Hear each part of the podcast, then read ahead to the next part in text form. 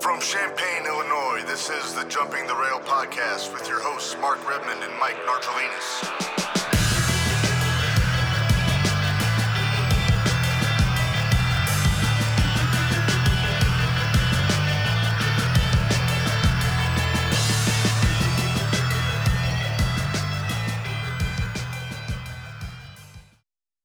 And welcome to episode five of the Jumping the Rail podcast. Narge, I didn't think we'd make it to five. We're here. We've done it. Now, now we instead of throwing up four fingers, we've got to throw up five. Five, there you go. So I am Mark Rebin, and I am joined, as you just heard him, from my co-host and tag team partner and loyal devotee of the Boston Red Sox, Mike Nargelinas. Go Sox. And I can tell you definitively that to Narge, this show cannot end fast enough because as we record this, we're about an hour and a half away from the first pitch of the wild card game with the Yankees and the Red Sox.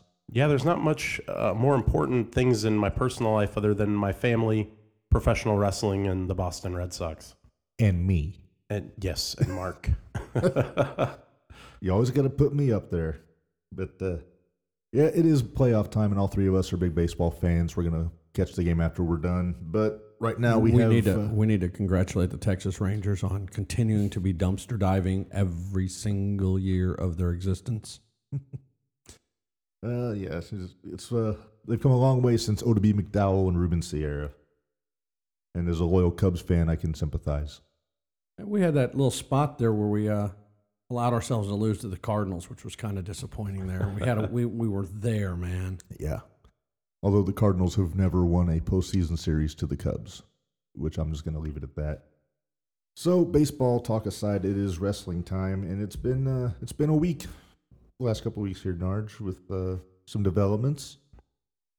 yeah, there's been a lot going on. Um, you've got a couple of things listed here. I'll let you get into it. The first one's the G1, which is pretty pretty big deal. Yeah, the G1 climax in New Japan is in full swing right now. They uh, have gone, I think, their sixth uh, sixth night the other night, and right now I'm gonna get into the uh, standings just real briefly. And in the A block, there are two guys at the top of the list with eight points, which means they've won four matches each so far, and that is Zack Saber Jr. and let's see, Rado Khan and Kodobushi has eight points, and as does Kenta. So they're all kind of neck and neck for the top of the block on that side. And it's kind of a two horse race in the B block. Uh, Okada, the be all end all in New Japan, has 10 points, as does Jeff Cobb, who, if you remember, is my pick to win the tournament. Yeah, you'd said that last time, and Yep. it sounds like he's on He's- a good uh, path to make that He's- happen. He's been running through the field, and Saber Jr. was on a heck of a roll until the last night uh, competition. He lost to Ishii in the tournament, but before that, he'd been submitting everybody. Beat Shingo, who's the world champion right now. Beat Ibushi, so he's been on a on a real roll, and the tournament's going to pick up again. I think. I want to say on Thursday, they'll go back to the next uh, next night with the next B block or A block matches. So I'll be keeping tabs on that, and uh, Mark, for those that don't know, how long does the G1 last? it lasts about a month. It uh, started, I want to say, the beginning of September, and it'll go till about mid October. And does the winner get anything?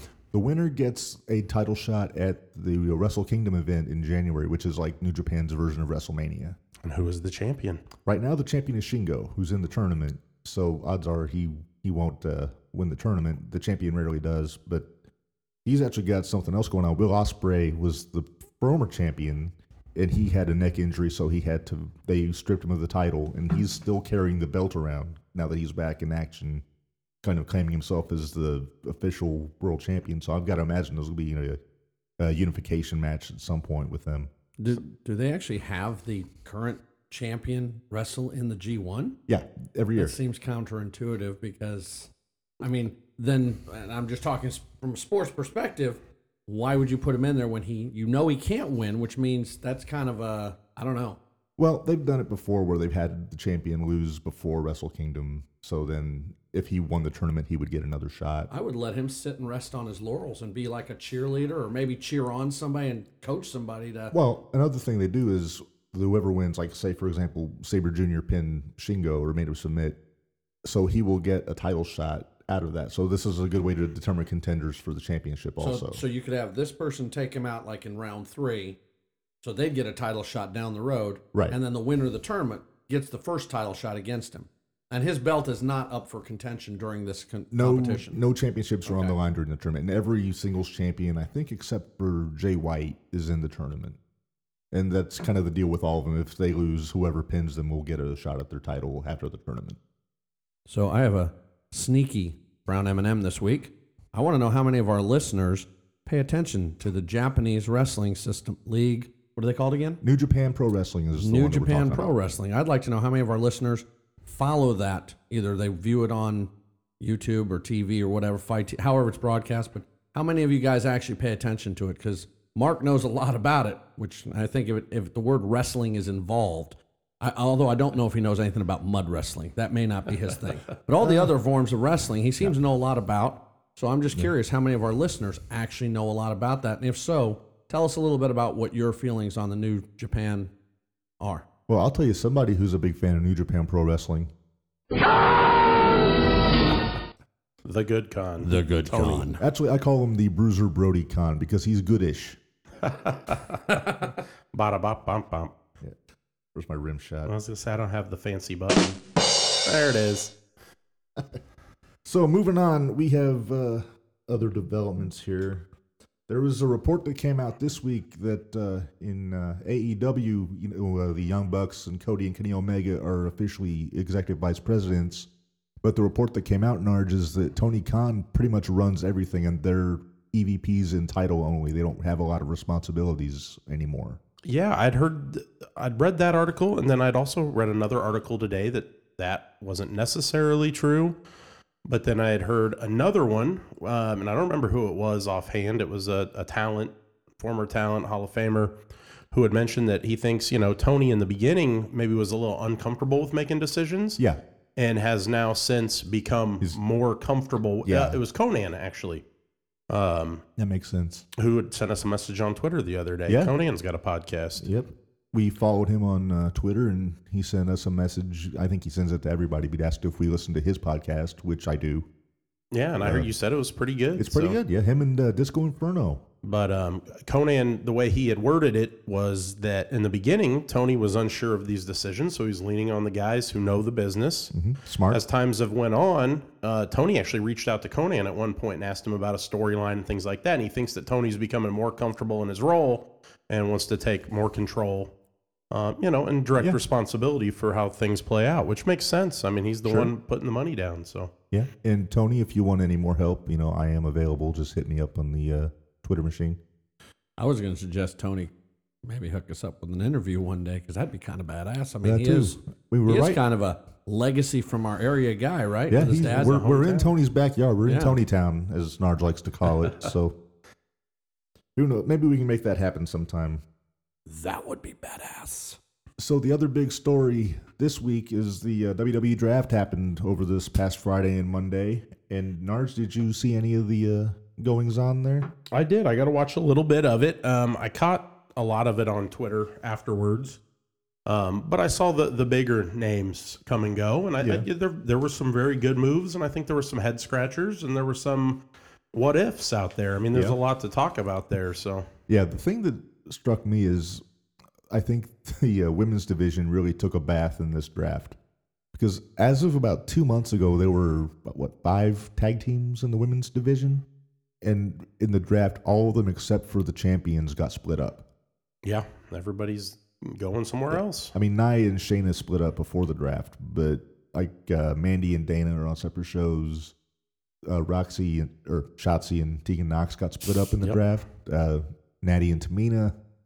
So yeah, they're they're kind of having to rebuild the women's tag team division from uh, from the ground up. It looks like. But yeah, the usual suspects. You know, Roman went first, and then to uh, SmackDown, which is not a big surprise. Big E went to Raw with his title. Charlotte.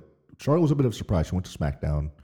But what I heard is Fox specifically requested Charlotte to come to their show, which, you know, can't really blame them. She's the best women's wrestler in the world, probably.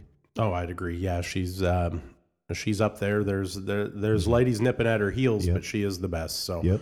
And then, and then with that, the man came to came to Raw with the SmackDown Women's title, uh, Becky Lynch. She did. Uh, I read an article today about Becky there uh, from our buddy. Why, why can I not remember? I've been sick for the last three days, folks, so I apologize. oh, our buddy Vince Russo. Uh, Vince Russo. said that Becky Lynch is just terrible on the mic, can't cut a promo, and I agree with him. I, I don't think she's, very good on the she's mic. not a strong promo, but she's got that charisma factor that people seem to get behind. yeah, I agree with that. But what she lacks in promo skills, her husband makes up for in spades in Mr. Seth Rollins, who's also going to Raw now. Yeah, that's interesting. And, well, and I noticed a lot of the couples are together. Yeah. Uh, Bianca's coming over, and uh, Montez. yep. Carmelo came to Raw with Graves. Yeah, he made it very clear he was, He was excited very about happy. that last night. He was over the moon. God bless him. But uh, yeah, we'll get into more of this stuff uh, in our uh, Our next segment, Our- which our is next- right now. yeah our calling spots segment. And the question is, who do we expect to have the biggest impact out of all of the guys and girls switching brands in the draft? So let's start with you got Raw. We got Raw. We got SmackDown. Okay, so who and who do you think that got moved to Raw is going to have the biggest impact? Narge. Ooh. Um, well, let me see here. To be honest, I think it's going to be Big E. He is the champion right now. This is going to give him uh, that. The U.S. Raw has always been the mothership, right? I know SmackDown's on Fox, but Raw is the the main program of WWE. You've drafted Big E over as the world champion. Everybody's wanted him to be the champion for a very long time. Very well deserved. Very. Oh yeah, absolutely. So I think uh, honestly, he's going to have the biggest impact. I really think he's going to hold this title till So- WrestleMania. to be honest, I don't think he loses it until So he, WrestleMania. he was was he the champion in SmackDown to begin with? No, No. he uh, was on SmackDown, but he won the Money in the Bank briefcase, which gives him a shot at any title he chose. So Okay. he cashed in on Bobby Lashley on Raw for his title about three weeks ago, I would say. yeah. So he'd already made an So he'd impact. already wrestled in Raw before he was drafted to Raw. Right. Okay. Yes. All right. So this just kind of made it official. I understand. Okay. Mark, who do you believe? I think out of all the people that got moved over, I think it's going to be Seth Rollins. I mean, he's going to be huge for the younger talent that's there to work with. He'll probably carry over his feud with Edge since they're both gone to Raw now. And he will make a very viable challenger for Big E very soon, I think, for the uh, WWE Championship. oh yeah, I think Seth. You know, he did his thing on SmackDown for a while, but I think he's due again to come around for that that main event spot. So And if you watch, did you watch the uh, Broken Skull sessions he did with Austin after the pay per view? uh, I haven't seen that one yet, and I've got to catch up on it. I've seen all the others. It's really good. He gives a lot of insight into what he wants to accomplish still in his run. A lot of cool stories about breaking in and getting into WWE. It's it's a good watch. I suggest it on Peacock, you guys. I've enjoyed all the other episodes. I think that's a must watch. So. Yeah. So you think Seth Rollins and Big E for a championship at some point down the road? I think that's going to happen. Yeah, where I we could see where those we two. where are we projecting? Next month, six months, WrestleMania, I- down the road. What do you think? I think Royal Rumble. Royal Rumble. That's my prediction. I Narge? think Rollins will challenge at the Royal Rumble. Um, I think Seth Rollins wins the Royal Rumble and challenges against at Big E? WrestleMania. Oh, Well, no, he won actually the, wins Royal the Rumble, Royal Rumble everything, match. yeah, the whole match, Yes. yes. Okay, so now moving over to SmackDown. Who do you think Mark will have the biggest impact by being moved over to SmackDown? If I had to pick one, I would say it would be Sheamus. I don't. There's. I know you're not. A, you're not a fan of Sheamus, but I, I, mean, thought I thought we saw him at the uh, hall, didn't we?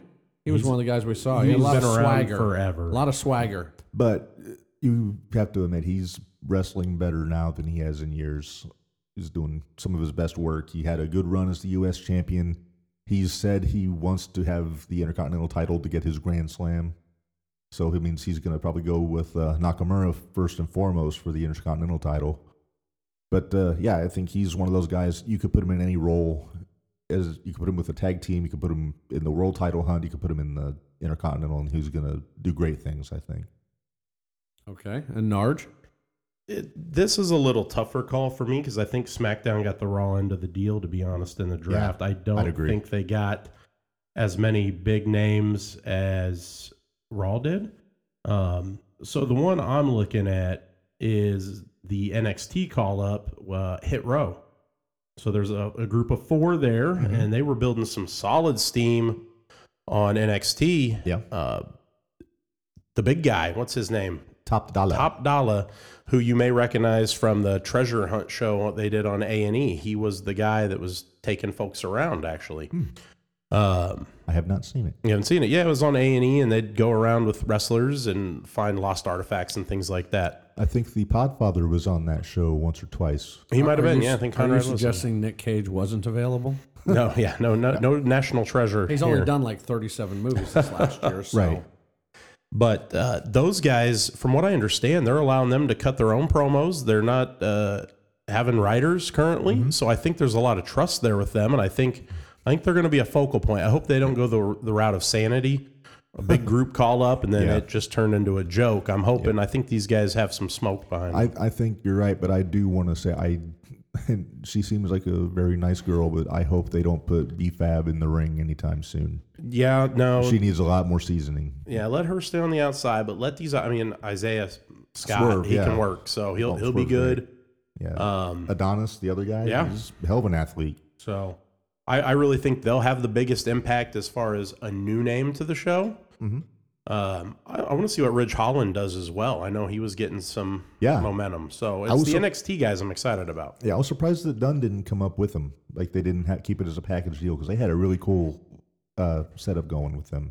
Well, one of the big rumors was Walter. Who's Yeah. your guy, like you said. Falter. He's he's been hanging in the states, and that was the rumor yesterday, and it didn't happen. So I'm kind of hoping we see him show up on NXT. I wouldn't Yeah. mind seeing Walter and uh, Yeah. Braun Breaker throw down. Yeah. And also another NXT call up, Xia Li. That was another name I'd have mentioned. Yeah, she's. I think she's going to do some good things in Yeah. the women's. I like to see her in Charlotte. Yeah, she's the first uh, Chinese born superstar, if I'm not mistaken. But I could see her going with uh, Shayna Baszler, who also got drafted to SmackDown. They could have a pretty fun match, I think. Yeah, and Shayna's starting to get some of that uh, getting that that, heat back. fire back. Yeah, Yeah. that she had before Yeah. she lost with Nia there. Mm-hmm. She kind of broke the shackles off and they're letting her be her and just wreck people, which I'm all for.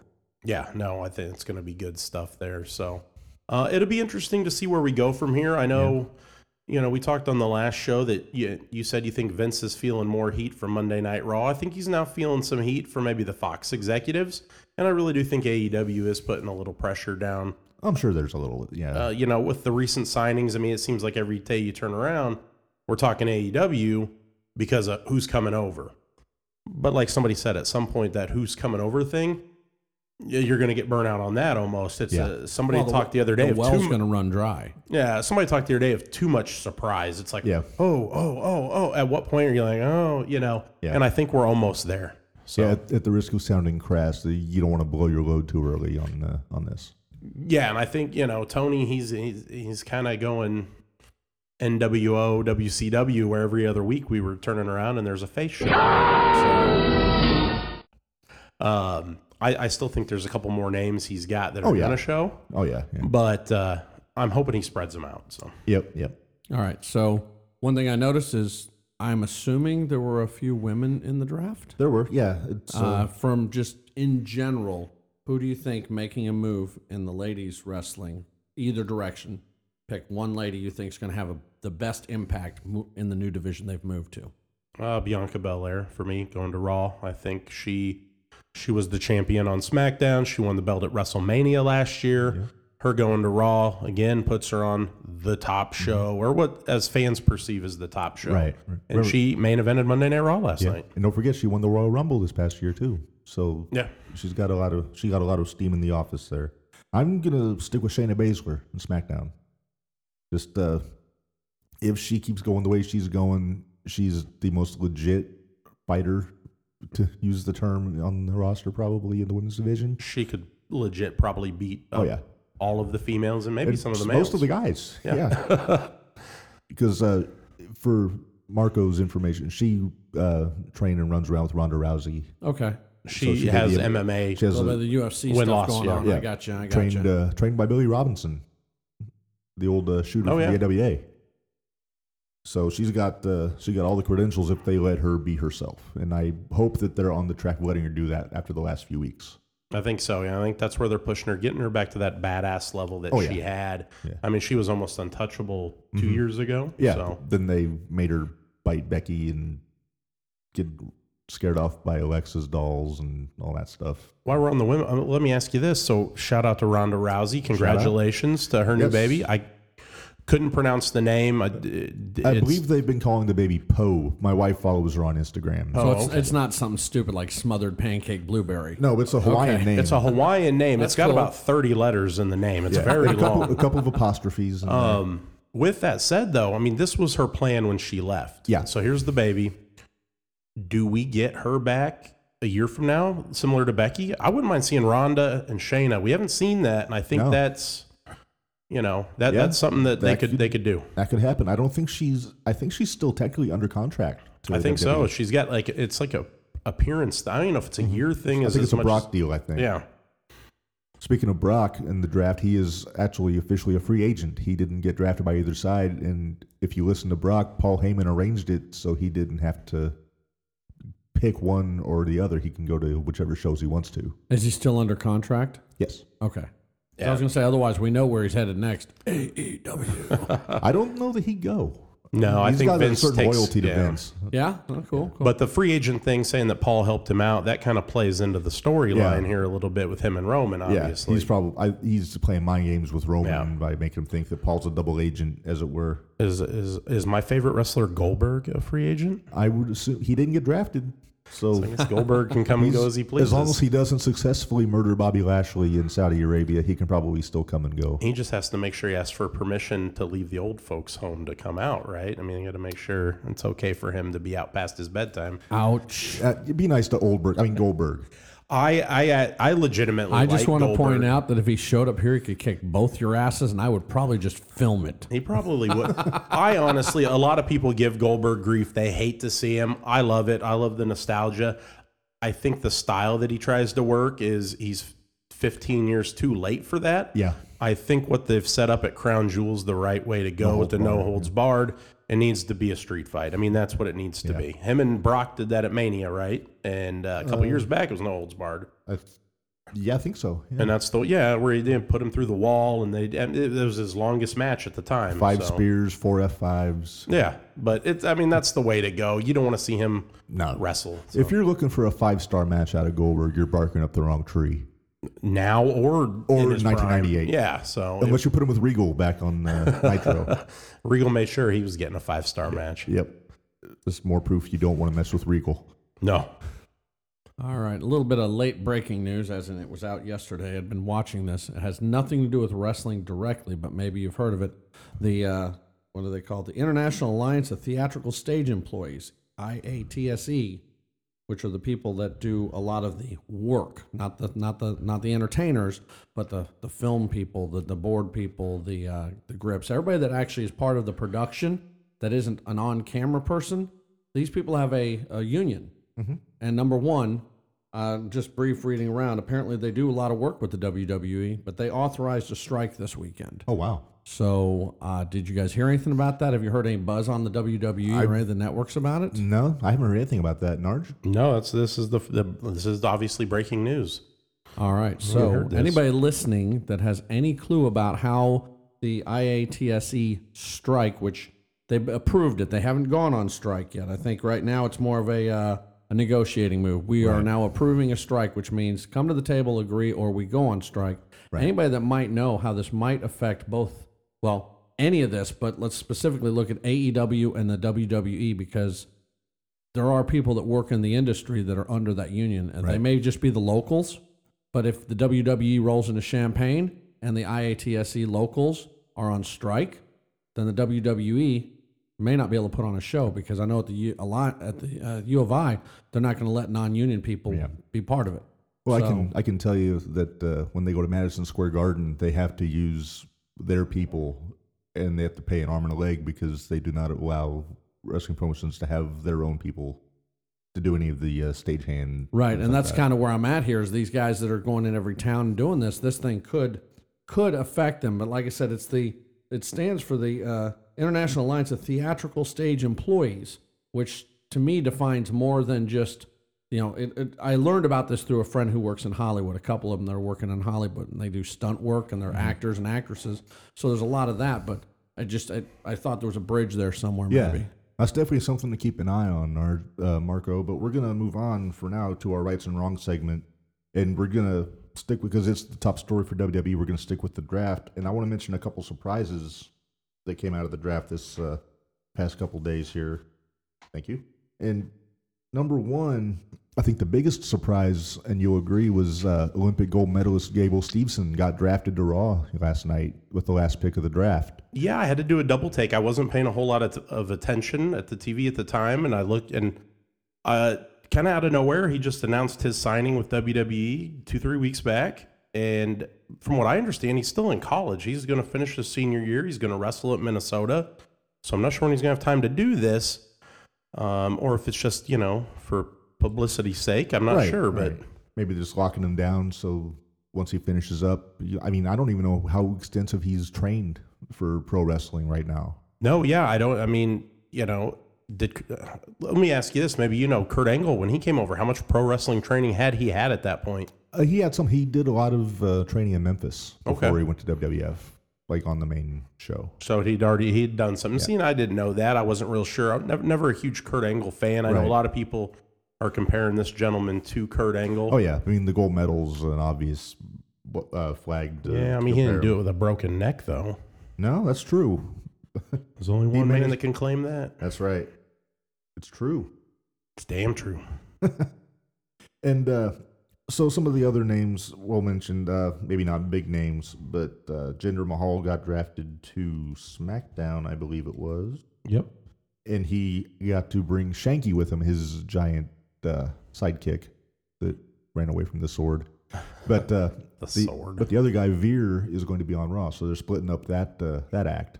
That's interesting. Yeah, and Marco, you'll appreciate this. Veer, you remember the movie Million Dollar Arm with John Hamm? I do. Veer is the guy that movie is based on. He was Oh, the okay. million dollar arm guy. Very nice. So Very nice. So he's he doesn't look anything like a pro baseball player because he's like 300 pounds now. But but yeah, that's his uh, claim to fame. Well, speaking of teams getting split up, which I think this is a good one, is uh, Mason T-Bar. Yes, And from what I understand, T Bar, who most folks listening should know was Dominic Dijakovic, Uh-huh. um, tweeted out something interesting the other day using his old uh, saying, I guess. I don't remember what it was. feast your eyes maybe. Uh, yes, feast your eyes. That's what he said. Now people are thinking maybe he gets he's- to go back to his old gimmick and drop we- the Man, eyeliner. We can, we can only hope. I mean, Slapjack got to go back to being Shane Thorne, even though he looks like Crocodile Dundee now. but uh, Does he carry the knife? I don't think he has the knife. He's got the hat with the teeth in it. But as I understand, it, that was his idea. He pitched that to creative. That's a terrible idea. Well, it's his idea. They're letting him go with it. So If you're listening, Shane, terrible. Um, we'll yeah, see how it You, goes. you did bad. I think Mia Yim, she's back to that. back, she's yeah. not re- she's not working right now. I don't think. No, she's still uh, recovering. I think she had COVID issues and maybe some injuries. But I Mia think of who? that whole group, Mia Yim, Yim. Okay. I thought Mia Ham. I'm like who that's a is soccer player. engaged or married to the Engaged. bear, the Bearcat. Bearcat Keith Lee. terrible name. I told Mark that. Mark said he liked it. I I'm think it's okay with terrible. Bearcat. It's a it's a nice shout out to Bearcat Wright, was one of the legends back in the '60s. I told And Mark Keith he's Lee the only one looks- that knows that. Keith Lee looks like a bearcat. He's huge and he's agile. And, you know, he could he could pull off the name. I'm glad he grew his beard back. Yes. He looked he looked like Fat Albert without it. Yeah. And for all we know, that could be another case like you know Nikki Ash pitched the superhero Shane Thorne pitched Outback Jack or whatever he's calling his gimmick. Oh yeah, So anything's Keith- possible. Keith Lee might have suggested that because he's a student of the of the game. He knows all that stuff. Being from Texas, he knows Bearcat right. Let me ask you this: Who do you think gets lost in the shuffle? Because I have one name that stands out to me, who who was kind of you know gaining some ground, but I really think he's going to get lost in the shuffle here. Hmm. That's a good question. Who do you think it's going to be? I think it's carrying cross. You think so? Yeah, I just I don't think that they they haven't mentioned it. His pi- he's just it seems like it was just kind of an afterthought. Even in a lot of the articles, a lot of the draft talk, he's an afterthought. Um, another one that I'm worried about, and I think it's because he's got the rumors behind him leaving at the end of the year, KO. is Kevin Owens. He came out last night. He did it was you know it was his thing. It was but- almost a throwaway segment with KO last night, yeah. but I think it might have just been something to keep, to fill time. It, it, it seemed like that he did something interesting on Twitter too. Raw called him a dynamic uh, draft pick, and he said a Dino what? Obviously, a little wink, wink at AEW Dynamite. Uh-huh. Yeah, he's, so. he's good at trolling the internet. oh yeah, He's always had a gift for that. those are two guys I'm concerned are going to get lost in the shuffle. I hope not. I'd like to see Cross. The only thing he needs to lose is that mask and those suspenders. But uh, and he needs to bring Scarlett up Yeah, if she's available, and I think that would really elevate what he's I'm doing. not sure what uh, the deal with Scarlett is. Uh, also, congratulations, they did just get engaged not too long ago. Well, yeah, So, congratulations mazel to them. tov to Karrion Cross and Scarlett. Lucky man. Yeah, but uh, yeah, I don't know what the plan is with Scarlett if she's gonna come up eventually or or what's going on. But uh, yeah, so there's uh, there's a few. Th- I th- if I had to pick one guy that might get lost in the shuffle, I'm going Ricochet on SmackDown. Yeah, um, He's got I no was 24 surprised- seven guys to chase after on SmackDown. Uh, I don't know where they're gonna put him. I was surprised he got actually announced as drafted during the show. I thought he'd have been an after show. The one of the Raw Talk Yeah, like supplemental picks. And like somebody had said, another Twitter person had said, either if you're going to send him to SmackDown, you got to put him into a title picture. Otherwise, send him to Raw and put him in the Hurt business. Yeah, And that's not going to happen because the Hurt business is all on Raw. so right. I, I agree with you. And he's another person who, you know, the contract rumor is that's running out soon too. yeah. So You never know.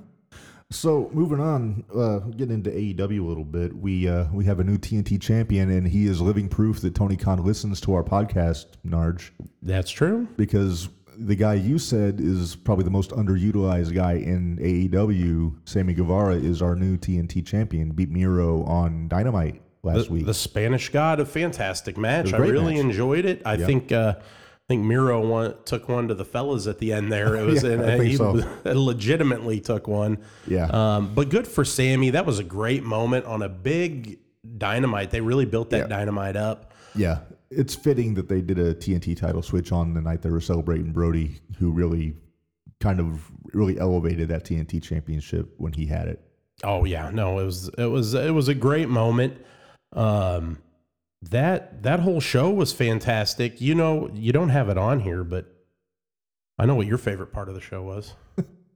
Was it uh, "Stop or My Arm Will Shoot" Anderson? Ex- yeah, Arn, uh, you better never try to rob Arn Anderson Yeah. or take his car because Arn, Arn's packing. yeah, he said as much on his promo. Made Cody look like a punk.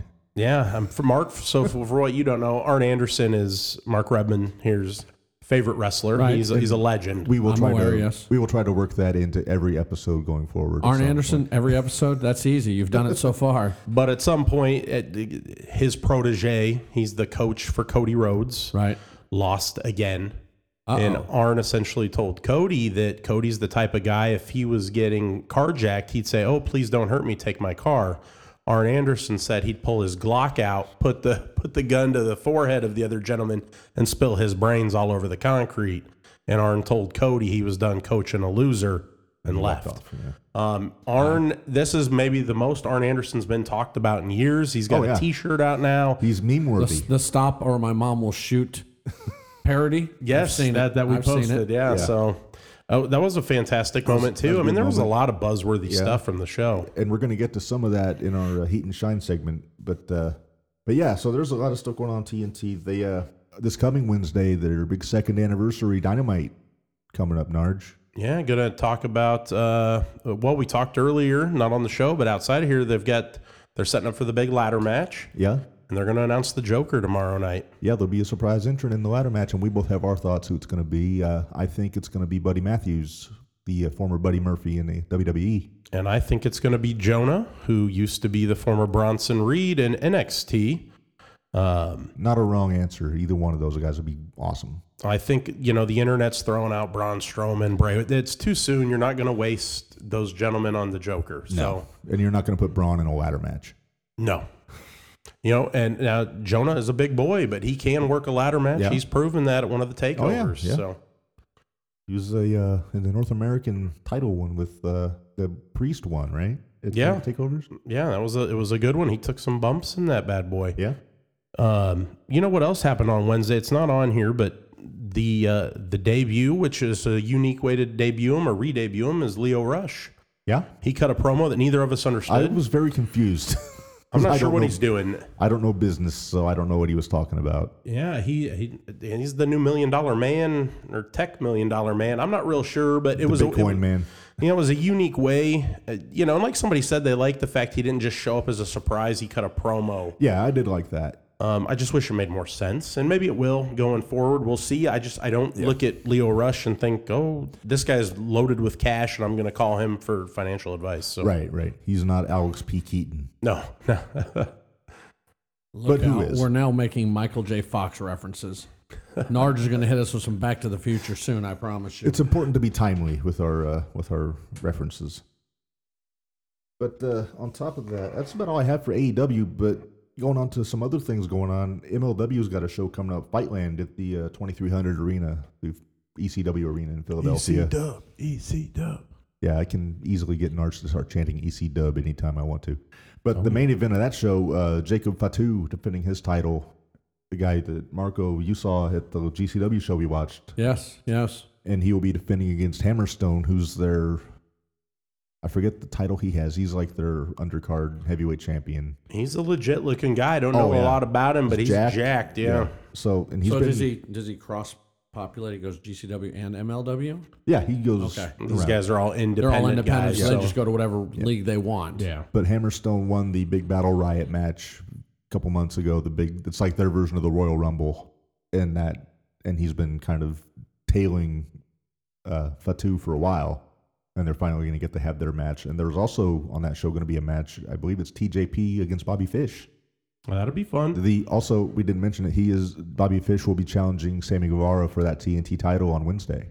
Yeah, that's interesting. I'm curious to see if that's a one off or if he's Well, I saw something in- on the picture, like you know they do the picture with the two guys, Bobby Fish versus Sammy. Then on Bobby's T-shirt, there's an AEW logo on it, oh so he might be all elite. he could be. And I know Bobby's working the um, what's the tournament he's working. We talked about this. Shoot, uh, No, I can't think of it now. He's in it. A couple of the other guys uh, we like. I think uh, Calvin Tankman's in it. Uh, is it MLW? Is that that? I'm gonna look it I up, don't Mark. know. You you continue with the next with the okay, segment. I'm, gonna, look it up. I'm gonna here. move on, but uh, GCW's got a big show coming up also on the 9th, where shock and horror.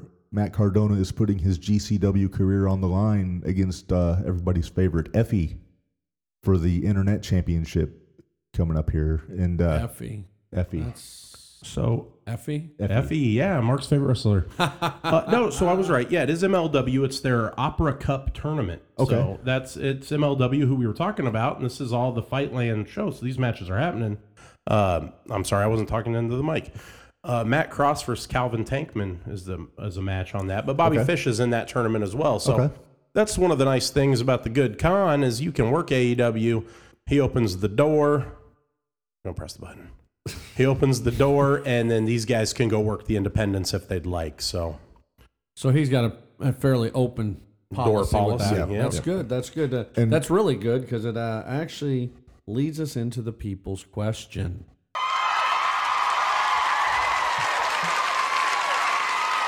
And I read this. Actually, this is a good question we got this week. Yes, this is a solid one. Again from J.R. Black. Ah, Jr. You guys want to give him a little promo my talk? favorite, my favorite blogger, the author of the Black Page Wrestling blog, every Friday on the uh, www.theblackpage.com blk page. And actually, I read his one on this past Friday. He did uh, kind of went into kind of how I think about Sting in AEW. Um, did you get to read? The, I did. I took time to read it, and um, we've we've kind of discussed this idea back and forth between us. So it was very cool to see he had similar thoughts Yeah. that we've shared. So Yeah, he's got right, a good well, mind for the business, so he's a good. I'm read. just going to say my point on this. Uh, Sting's a good bass player, an average singer. He should never do this. he never should have my let the point. police. Hey, you send him a message in a bottle and let him know. that's right. That's I right. like how we're all thinking alike, like it's a synchronicity kind of thing. but what is Jr's You're question? standing too Marco? close to me. so JR's question is, if you could pick one, anyone currently in the business, and I'm going to double his question because we have 10 minutes, so we're going to go with double it here. Okay. Anyone in the business to open the forbidden door and go to AEW, who would it be and who would you want to see them face? Nard, you go first. So I'm, I'm if I'm meet- reading this right, Somebody in the E, WWE, Anywhere. we're going to Or allow anywhere. them. Well, but Khan will let anybody wrestle, so it's got to be somebody on a con under a contract, right? That's your forbidden door. Well, or independent. It, it's an, essentially anybody who's not considered on the AEW roster. You could be in Right. Japan. You could be be a local guy. Right. Tony's open. He's he's had folks come on. A contract. yeah, he con- he has an open contract. There you go. I like Very it. punny. You know, and now that we're talking the indies again here, well, uh, first of all, so my son's here, and anybody who listened to the On the Road podcast got to m- meet Kyler a little bit, and I asked him on the way because I've been conflicted about this question, and Kyler said that he would like. Oh, Why don't you tell who you guys like, and I'll see if Kyler's willing to come in and talk his own thing. okay, yeah, that sounds good. We'll hold off She'll then. return. All right. So go ahead. Yeah, I'll let you go ahead. Go. All right. Well, I think we both have two. Yeah, we got two. I, I may have three now. Hell, I don't know. so the first one for me is one of my just all-time favorite wrestlers across the board.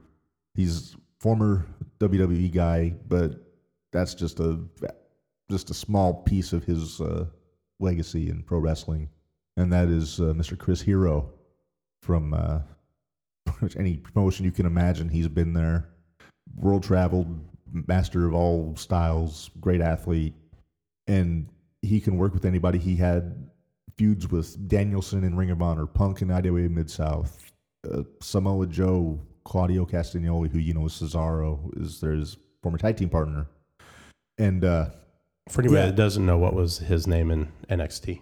his name in NXT was Cassius Ono, which Ter- was. terrible. But I think it was just because he wanted KO in his initials because he always threw the discus elbow. Ah, But uh, but yeah, I think he's my first choice for uh, who I'd like to see come in. Yeah, that's a good one. For me, um, I'll save my second one for here in a minute. I, I said earlier I'd like to see her get back in the picture, and I think this is the way to do it, but I'd really like to see Tessa Blanchard, third generation wrestler. I'd like to see her show up and do something with Britt Yeah, Baker. that's a good one. Um, with her dad already there, I think Yeah. it, it, it would be a fantastic match. It, it would get her back. I know there's some some heat behind her, Mm-hmm. and we'll talk about heat here in a little bit. But I think she fantastic in the ring. Ultimately, down the road, I'd love to see her and Charlotte do their thing. Yeah. But, this is where she should start. Let me ask you this: Would you put her in the pinnacle? Ooh, that they don't have a women. They don't have a woman. and They she don't have fit. a woman yet. That would be, man, MJF bringing her out.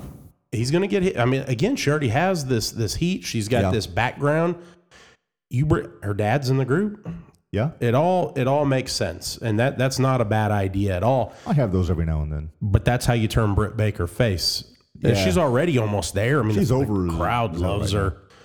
Um, if it's not Britt Baker, do you bring her to to feud with maybe Thunder Rosa, who's maybe one of the bigger babyface females in You the could company? do Thunder Rosa. You could do Ruby Soho. oh yeah, Ruby. You know, It could- Ruby's got to string some wins together now, though. possibilities are endless. So, Tessa and Riho could be a very entertaining match. oh yeah, All right, so right now we are joined by our third man from the On the Road episode, Mr. Kyler Nargelinas. And Kyler, we've been talking about who we want to see come through the forbidden door and go to AEW. And your dad said you had a thought, so we wanted to get your thoughts. My thought was Matt Riddle and Chris Jericho. So Riddle and Jericho is a, is a match. What do you think, Narge? that's not bad. That two two unique styles. Yeah. Chris Jericho can work with anybody. I think both of their personalities lead to some fantastic, funny promos. Oh yeah, So I can imagine Jericho stealing his scooter and riding around. Kyler, can Oh, you yeah. tell us why those two? Why do you choose those two people? They're just really my two favorite wrestlers, and they're just really good at wrestling. And yeah, no, that's good, I bud. No, couldn't yeah, put it better that's myself. good, and that's what matters. You're Yeah. you're you're the younger generation. Yeah. that's really all that matters. Is none of the half the crap we talk about doesn't. the fact that you like them is all that matters. Yep, and that's all the promoters really need to be paying attention to. Yeah. So What's going to put the So butts they- in the seats? that's right. So the flip side question, as I told you guys, because we have about ten minutes in this segment, was so who would you like to see in the AEW? Maybe get a shot just to go to WWE for a one-off match. But I'm going to ask Kyler first because that way he can get back to his watching the Red Sox win. So Kyler, somebody in the AEW currently that you'd love to see just take one shot, go to the WWE to to fight one match, and who would you like to see them fight? Go ahead. probably Darby Allen. Yeah, against two. I think Darby Allen and Randy Orton would be a good one. Oh, That'd be interesting. That would be interesting. That's that's pretty good. Who would win? Darby Allen, Oh. Nice. for sure. I don't I don't know Oh. if I about agree with that. Wow. I wouldn't mind seeing Randy hit the RKO on that suicide dive that Darby does outside. though. Well, you know, Randy does the back suplex onto the announce table. Oh, he yeah. could get some real height with Darby, though. he could. Yeah, I think a lot of those bigger guys want to work with Darby. Yeah, definitely. Good answers, Kyler. I good like those, answers. buddy. So y'all will make sure to uh, comment on the podcast this week and tell Kyler howdy and thank you for his views. All right. Hey, no, hey, Kyler, do you have something you want to plug while you got the microphone? You got a, any unboxing videos uh, recently? Yeah, tell us tell us about your YouTube channel real quick. Tell, hold on a minute. There you go, buddy. Go ahead. Yes, make sure to check out the Narstasku Voyage. Make Yep. sure to subscribe. I did a recent video with how my parents, while they were at uh, L- Louder Than Life, actually. So, Yeah, you- you had an unboxing video, and then I added two videos from Louder in Life. Do you remember the two bands that I added? Metallica and Judas Priest. That's Nice. right. Yeah, Very so I got two live videos on there. The Judas Priest is up to almost 600 views already, so it's taken off. I recommend checking that out. You want to see Those an of you old guy listening, rock? Those of you listening, could you agree that maybe there should have been some Fozzy action? I was I was two in the moment. Yeah, we could talk about that real quick. Very I, in the moment. I was enjoying a couple of mimosas with Fozzy. He played at noon on Sunday, and then later that afternoon, I had a chance to meet the butcher, uh, Andy from uh, Every Time I Die. So butcher, Did AEW that picture butcher. get up on our page already? I thought so. Very cool guy. Waved my phone at him, and he came over and we took a pic. Very bushy fellow. He he is. He's got some great facial hair. I've always told Mark that if I was still wrestling, I, I'd love to look like the butcher. Yeah. Um, he told me that he was hanging with Jericho before the show, and he said it's all you know. They're coworkers, see each other each week. He said, but Chris goes from Chris to Jericho when it's stage time, and he just zones everybody out, and he goes into this rock star. He's focused. he's yeah. he's laser That's his job. focused. Yep. And he said it was cool. He went out and did his thing, and then they hung out afterwards. But he gets in a zone, so So we will put a, uh, a link to your YouTube channel on the podcast so people can see it. And uh, who knows, maybe we'll uh, keep that going every time it comes up. We'll, we'll plug it for you yeah. and we'll make you a big star. What do you think? All right. I think it's more likely he makes us big stars. That's right. That's very possible. And check out some of his dancing videos. Those are cool too. Kyler dances like nobody's business. All right, Kyler. Thank you very much. You have a good night, kiddo. Thanks, buddy. Thanks, Kyler. All right, so it's giving me time to think on on That's a my great answer to question this. here. It's a really good question. So, who from the WWE do you want to? Who from AEW wants to go to the WWE? You're going to steal is my the answer. question. I doubt it. And who do you want to see them battle in the Oh. right, one right, match? right, right. I think I've got to go Kingston. Oh, I want to see Eddie Kingston go to WWE. I want to see him fight Roman, yeah. just because Eddie will sell everything, and he'll really make it look like he's getting killed by Roman Reigns. That I mean, he would. It'd be fantastic. The promos would be. Uh, I'd hit the promos between him and Paul, the oh New York my thing. god! Right? Oh my gosh. Exactly. Um, for me, I think a- an obvious answer is MJF, and who he comes over and works. I mean, it- it- does it matter? Uh, it could be anybody. I I was gonna say Randy Orton because I thought he could just lay into some of Randy Orton's backstory. Uh-huh. Um, Randy's got some demons. He's got some things in the closet, and I think MJF doesn't care. No. Um, and they both work a traditional style match Yeah. that I think would be a solid match. So MJF is the one I'd like to see him go anywhere. I'd like to see him show up in GCW and do something similar to what Cardona's doing right now. Well, we've seen on YouTube there's a video of a match that MJF had with Nick Gage. And it, fantastic. Great and match. he he cut a promo on Nick being in prison and he brought out a police officer. Act- Yeah. A, a police officer. The guy looked like a Chippendale dancer, I think. I mean, the outfit looked like it was Right. from Spirit Halloween, but But uh, but yeah, MJF against anybody's a winner. And uh, yeah, I mean, I mean it's never gonna happen, but it's nice to it's nice to dream. how much time we got in the segment? We got, Uh, we got a minute left. Well, Another real minute. real quick, I- independent guy that you want to see come up. We, we- not Mance Warner, not Nick Gage. One independent guy that you'd like to see come up, and it- yeah, I don't care if it's AEW Dark, Elevation. Just do something. Just real a quick. one-off, a Just one-shot. one-off, just to kind of get attention. Uh, I'm gonna give him a shout out, uh, Alex Colon, GCW. I like it. Yeah, he he can work. He's a deathmatch guy, but he can work. He can work, yeah, work his ass off. I went between two. I really love Calvin Tankman, who's going to get some MLW. But the guy who's building, I think, a lot of stuff on the indies is Dan Housen. Yeah. Dan Housen's got the comedy factor. He was the I'm- guy in the GCW, the- right? the- Yeah. he That comes we out, saw. dances Yeah. to Yep. tequila. I He's got remember him the- now. You know, I'm going to throw some one more at you, and technically it's Ring of Honor, but, you know, they're not quite the big fish that they once were. I want to see the Briscoes go somewhere. They have to. There was an article the other day that they are maybe the greatest tag team champions of all Absolutely. time that don't get the recognition they, They are deserve. loyal to a fault almost to Ring of Honor. Are they related to Donnie Briscoe? No, Well, that sucks. but uh, they're chicken farmers from Delaware, like 11 time Ring of Honor tag team champions. Prob- and for my money, I think they are the best tag team in the world. They look like a couple of guys, Mark, you'd run into in Grape Creek, Illinois, over Hallbuck, Da- Vermilion County, uh, close to us, and that they'd be looking for a fight for no reason. Them That's- boys, they yeah, Ah. them boys. That's it. They're missing teeth and But but man, they're fun to watch in the ring. tough guys. Yeah, a lot of fun. But that's my take. So we're gonna move on here. We got our heat and shine segment where we get to argue. And uh, Marco, what is our question this week? This ought to be interesting. uh, we'll, we'll go with Mark this week first. And it is Is there such a thing as too much heat in wrestling?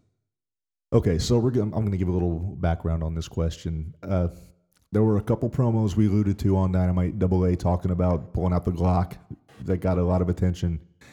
Another guy that got some kind of iffy reactions on his promo was MJF, who we just talked about when he was talking to Darby Allen, and he made a very uncomfortable the, comment. The, the racist or almost racist or almost sexist or something. I can't remember what it No, was. But it was nothing a- like Called that. him a, sc- a school shooter looking mime on a skateboard. Yeah, because who was the one that got in trouble? Like maybe episode one or two, we talked Uh, about Max that, Caster. that one. But that'd So be the not him. same same type of thing we're talking though. Somebody that went similar. Over the He's line. kind of taken that trouble he got into and he's worked it into the story now, Right. essentially. Right. But no, MJF, he's uh, he doesn't give a crap about No. in his promos, and he seems to just really get his jollies off on pissing people off, which he does better than anybody in the business right now. But you think back, and it's kind of a lost art getting heat, like in promos anymore. Like MJF's pretty much the only one, really. I mean, there's a couple guys here and there, but if you go back to Piper back in the 80s, he would do the same thing. He would have people just wanting his head. And it'd be people that thought that wrestling was real. So they would take everything he said seriously. They'd want to, like, they'd stab him. They'd throw acid at him. Who knows? And then you take, you fast forward about the late 90s, Bubba Ray Dudley and ECW. Same deal. I mean, if you looked up Good some, God. some Bubba stuff today, I mean, they'd cancel Bubba. They would cancel I mean, he Bubba was- now for what he said in 1999. Yeah, absolutely. But I hope they don't because Bubba's awesome and don't yeah, believe don't it. don't go look any of that stuff up. Just look up the matches. Don't worry Right, about right. but he would say just the worst things to people in the audience. He didn't care if it was women, men, That. Not a Uh, care in the world. no. And but the ECW fans ate it up. They would just they would react accordingly. They didn't think he was the cool heel or anything. They would just get pissed and then they'd want to see him get tear, torn apart in the ring. I watched a couple videos last week where he was doing it, and I mean, fans legit threw at him. people would climb down the balconies trying Yeah. to get to him. But if you think now, like as wrestling is nowadays, it's a different culture. The fans are different. Like fans, they're almost more entertained by heat spots more than they are angered by them in promos anymore. Yeah, Like you always like if MJF cut the promos he does now back then, they would he would be the most hated guy in the world and people would want his head at the arena. Now he does these promos and people are tweeting about how awesome he is on Twitter afterwards. well, you know whose fault this is. Vince McMahon. not Vince McMahon. No, I No? don't know if he's got it on there, but there's one. There's a group of guys that made it cool to be bad guys. Oh yeah, the NWO. The NWO. I mean, it, it was. That It Hulk wasn't, Hogan's old group. yeah, it wasn't cool to be a bad Scott guy. Hall's old group. Sc- Well, uh, Scott that? Hall started it, and Okay. Ah. then yeah, Hulk, and then Kevin Nash. But essentially, there, I mean, they came over and they they wanted to get heat. They wanted to be heels, and as it Right. Mm-hmm. went on, People got he got they got over. they, they you looked in the crowd and there was NWO shirts everywhere, so it was cool to be the bad guy. Right. You know what Vince McMahon would have said to you if you got over when you were supposed to be being a heel and people cheered you? No, Yeah! I actually read an article earlier about Vince. Chris Jericho had said something about Stephanie, and he I don't remember what it was. He went and did something, and he he said, "I'm not listening to that bitch. She's not my boss." He called Vince the next day and he said he cut a promo on Vince on the phone in a voicemail. And he's like, I don't care if you fire me, yada, yada, and hung up. Vince called him the next day and Vince told him, Calm down, Junior. He said, You got heat. That's all I care about. Yeah. So, you know, Vince, uh, it comes and goes. But Yeah. And back in the late 90s, nobody got more heat in the WWF than Vince McMahon. No, no. Vince was, he was, a, he was a magnet. Yep. And when he was in the ring, he there was no warden on like Heyman and commentary or Lawler, and they could say whatever they wanted to. Yep. So are you saying there's too much or there's not enough? I, don't, I, I- think we've kind of got off rails. We got off our rails. Big surprise. I think I don't think you can. We not only jumped it, we went way past Yeah. it. I think that I miss the days when you could get a lot of heat, but in the culture today, I don't think that you can go that far without getting some sort of backlash from the press or from the fans or whatever. They'll think, "Oh, we got to cancel this guy for what he said." Like the things that Ric Flair would say in promos in the '80s, he couldn't say now about the women at the at the Marriott going to Watched him do his helicopter. Watch him do his helicopter. so yeah, I I don't think I don't think there's too much heat because I don't think that most people would be allowed to get that much heat. Well, do you, do you think though it's just societal in general? I mean, you're talking about heat, but even in the music biz, the '80s we had that whole debauchery thing going on that people accepted, but now people look back and they go, "That wasn't cool." Even Yeah, though I- back then it was cool to everybody. It I appeared. think I think it's a change in the times. Yeah. To be honest with you, an evolution of people's way, society's way of thinking about things. right? Just the evolution of people's social acceptance of of. Do you think that at all is costing the business in general? I do. Yeah, it's just it's made everything real cookie cutter. You know, like I said, the fans don't they've blurred the lines between babyface and heel too much these Maybe days. maybe we've gotten to the portion of the pro wrestling world where it's kind of like every Scooby Doo effort ep- episode ever, where those meddling kids and here comes the mask and ragging the fragging the dragon and we're done. Uh, that's a that's a way to put it. So so that's my take. Narge, what do you think? I, I don't think there's I, don't- I don't care about society views to be honest Right? what i like we mentioned mjf and he's the one guy that stands out to me there's another gentleman who passed away recently and i watched him get heat on the indies up until he died and that was tracy smothers you got him on your shirt there i told you he, he didn't care what he said the, the gentleman came out wearing a confederate flag outfit for god's sakes and he'd share a locker room with a lot of african american re- and he told him he said i'm just doing this to get heat you know he didn't believe that was lit- legitimate he traveled with these guys it was to get heat. And he knew that. He's like, I don't, I don't feel this way. MJF, what I like about him is he keeps going. He doesn't apologize. He doesn't No. care what he says. I mean, he literally talked about Brian Pillman Jr.'s dad, his mom. His dad's dead. Yeah, He said he was going to talk to him in heaven. He looked down to the ground. He called his mom Methany. I mean, and he has never apologized for anything that he said. And there's some stuff that has come out of his mouth where even I've went, whoa yeah, and but he keeps going. And Right. back in the '80s, that's what they'd have done. They wouldn't have cared. They'd have kept. I mean, they. t- I think Piper had talked in his book about trying to get out of the arena without getting stabbed. You know, they they had to find ways to get out. yeah. So I have So you're saying that sometimes it was like this.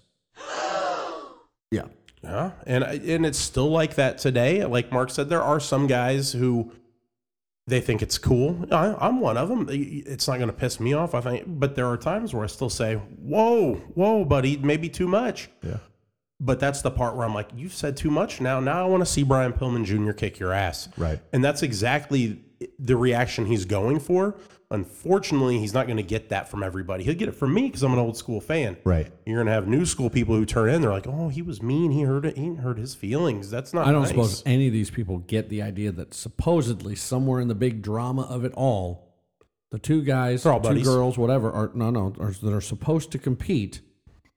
It used to be a setup where one guy did something or said something so rude or so unconscionable that the other person had to had to take revenge, you know, in the name of their family, that type of thing. Yeah. And you, you've, you're saying that we've lost a lot of that. That's that's what I'm understanding is we've we've stopped seeing as much of that because of the political correctness, the day, of the, the time of the day, and all that. That we're not seeing these guys really, you know, even if it is an act, They're not getting the going for reaction throat like they used to. that they want. from what they're Right. saying. They want to just get their catchphrases out, get the fans to sing along with them as it Buy were. t-shirts buy and t-shirts. you Now, know here's my T-shirt slogan. I Right. say it every night, Say at it least with me, once. you know. where MJF he, he doesn't wear his t-shirt out, he doesn't wear his merch out, he doesn't really have a He doesn't. slogan. He doesn't sell merch. That's what Jericho said when he works heel. He does not sell merchandise. 'cause no, he there's doesn't no want people reason buying to. his t-shirts. Yeah, and that and that's a great thing. And Yeah. he, like I said, he pushes and pushes, and he never apologizes. And I like that. There are other folks who have cut promos and they've said things, and they're like, "Oh, I'm sorry, I said," and it kills the whole character. You can't Right. take him seriously going forward. So Because first and foremost, they're actors. I mean, in that No, sense, first they're and foremost, actors. they're wrestlers. Oh no, I meant But- in the in the scene in the in the in the heat thing, they're actors. They're supposed to say these things with conviction, so you believe them, and so it comes off. it's as, their job to "This means convince something." us right? that They have he that tough acting legitimately- job. They have to talk the people into the arena to watch them get torn apart. right. But I'm, I'm going to throw a correction at you, Nard. You said back in the 80s they would have gone and not stopped and not had to redo anything. I have a story that I heard from Jim Cornette from in the like 86 or 87. I think it was 86. And it was when they had a uh, feud Midnight Express against Ronnie Garvin and Barry Windham. And Cornette threw a fireball at Ronnie Garvin and took him out for a few weeks. And when he came out to do his promo on TV, he said he threw a fireball and Ronnie Garvin went up like the challenger. And Dusty was booking and he was in the in the booth and he shut the production down, got Cornette, called him back and said, Okay, go back, do it again. Don't say that. So he had to go out and redo it again because it was maybe a month after Challenger blew up. yeah, I, I I haven't heard that story. Um, had he cut that promo elsewhere, would it have got stopped? I guess you know. Is it is it a Dusty Rhodes thing? I don't know. I think Vince would have stopped it. No, well, yeah, Vince, but I, you know, if you've it got was some of like the other Fritz or territories, Eddie right? Graham, I don't know. I can't say that. I mean, you know, I yeah, Fritz. I mean, look, we, we could talk about that all day long, but Yeah. um, I just don't think it happens as much. I think it happens more now than it did back in the day. Let me put it that way. I mean, a lot of these guys lived the life, they talked the talk, Yeah. and they were prepared to back it up to protect the business. You've heard that, and that was a lot of you know. Yeah. All right. So this was a, a good. I want. We want to get you guys' take on this. What do you think? Send us to, to Twitter, Instagram, Facebook. Do you, Do you think that there's? I mean, Well, if how we're do I going to do phrase the that, question? can we also have them go to MySpace? I mean, just to cover all bases. They can. They're not going to find much on MySpace. They won't find MySpace. I re- learned recently it doesn't actually exist at all anymore. Oh wow. But yeah, let us know. What do you think? Do you think there is such a thing as too much heat in wrestling anymore on uh, our social media? We love to see what you guys thought. And we're going to move on to our what to watch segment, which is between tonight and the previous episode. What match from TV we want to recommend you watch, or what we saw that really stuck out. And this week we're going to talk about last Monday night's main event on Raw, which was Big E and Bobby Lashley in the cage for the WWE Championship. And uh, I think it was a great match. It was a carryover from a match earlier in the night that they got stopped for interference, so they brought the cage down to cut out the BS. And Biggie put on a great performance. So did Lashley. Both guys really busted their ass on this. Biggie got the win with a cool. He got the uh, what I call the big pillow, the big ending uh, finish off the second rope, which looked really cool. And uh, he got your little interference from the Hurt Business and the New Day, just kind of a throwaway on the outside. But the fans were into the match the entire time. Everybody was obviously behind Big E because he's just got the love of everybody right now. He's he's the guy on everybody's mind right now is the world- the uh, WWE champion. Yeah, long time coming. I think, you know, Big E, um, the amount of love that was shown to him on Twitter after he won the title, I mean, it's a long time coming for him. We've Yeah. said that for years that Big E deserves this Yeah. run. So, And I think there was a lot of people nervous that he was going to drop the belt after two weeks and Lashley was going to get it back. yeah, like I said, I think he holds it till Mania. He's He may main event WrestleMania this year, to be honest. I wouldn't be surprised. Where's he But, uh, from? Do we know? He, I mean, Where's he from? Yeah. Where's he born? Uh, Florida. Florida. All right. Went to play college football in Iowa, but he was from Florida. So, no connection to the Dallas, Texas area for Mania, but No, but, um, that's why I was curious. no, but uh, I see big things. I, like I said, I think he'll face Rollins at Ru- the Rumble, and then whoever wins the. I'm thinking whoever wins the Rumble's going to get Big E because I think Roman's got uh, he's got Brock at Mania. He's got to.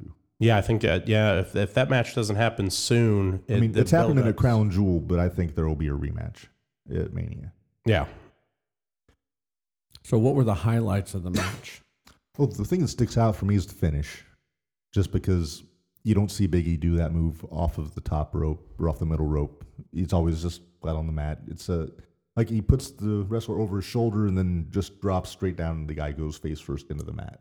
Is there a name for the move? It's called the big ending. The big ending. The uh, a lot of people call it the big pillow because basically you're landing on top of Big E, Uh huh. so it's a very cushiony fall, but it looks Is, cool. is Big so. E a fairly rotund person? Not rotund. He's No. he's thick. He's Okay. a very thick guy. He's- yeah, he's an able-bodied Power gentleman lifter. for sure. So, power lifter yeah. body. Okay, not not an upper body only. A guy's No, he's everywhere. he's a brick Gotcha. shit house. Gotcha. Yeah.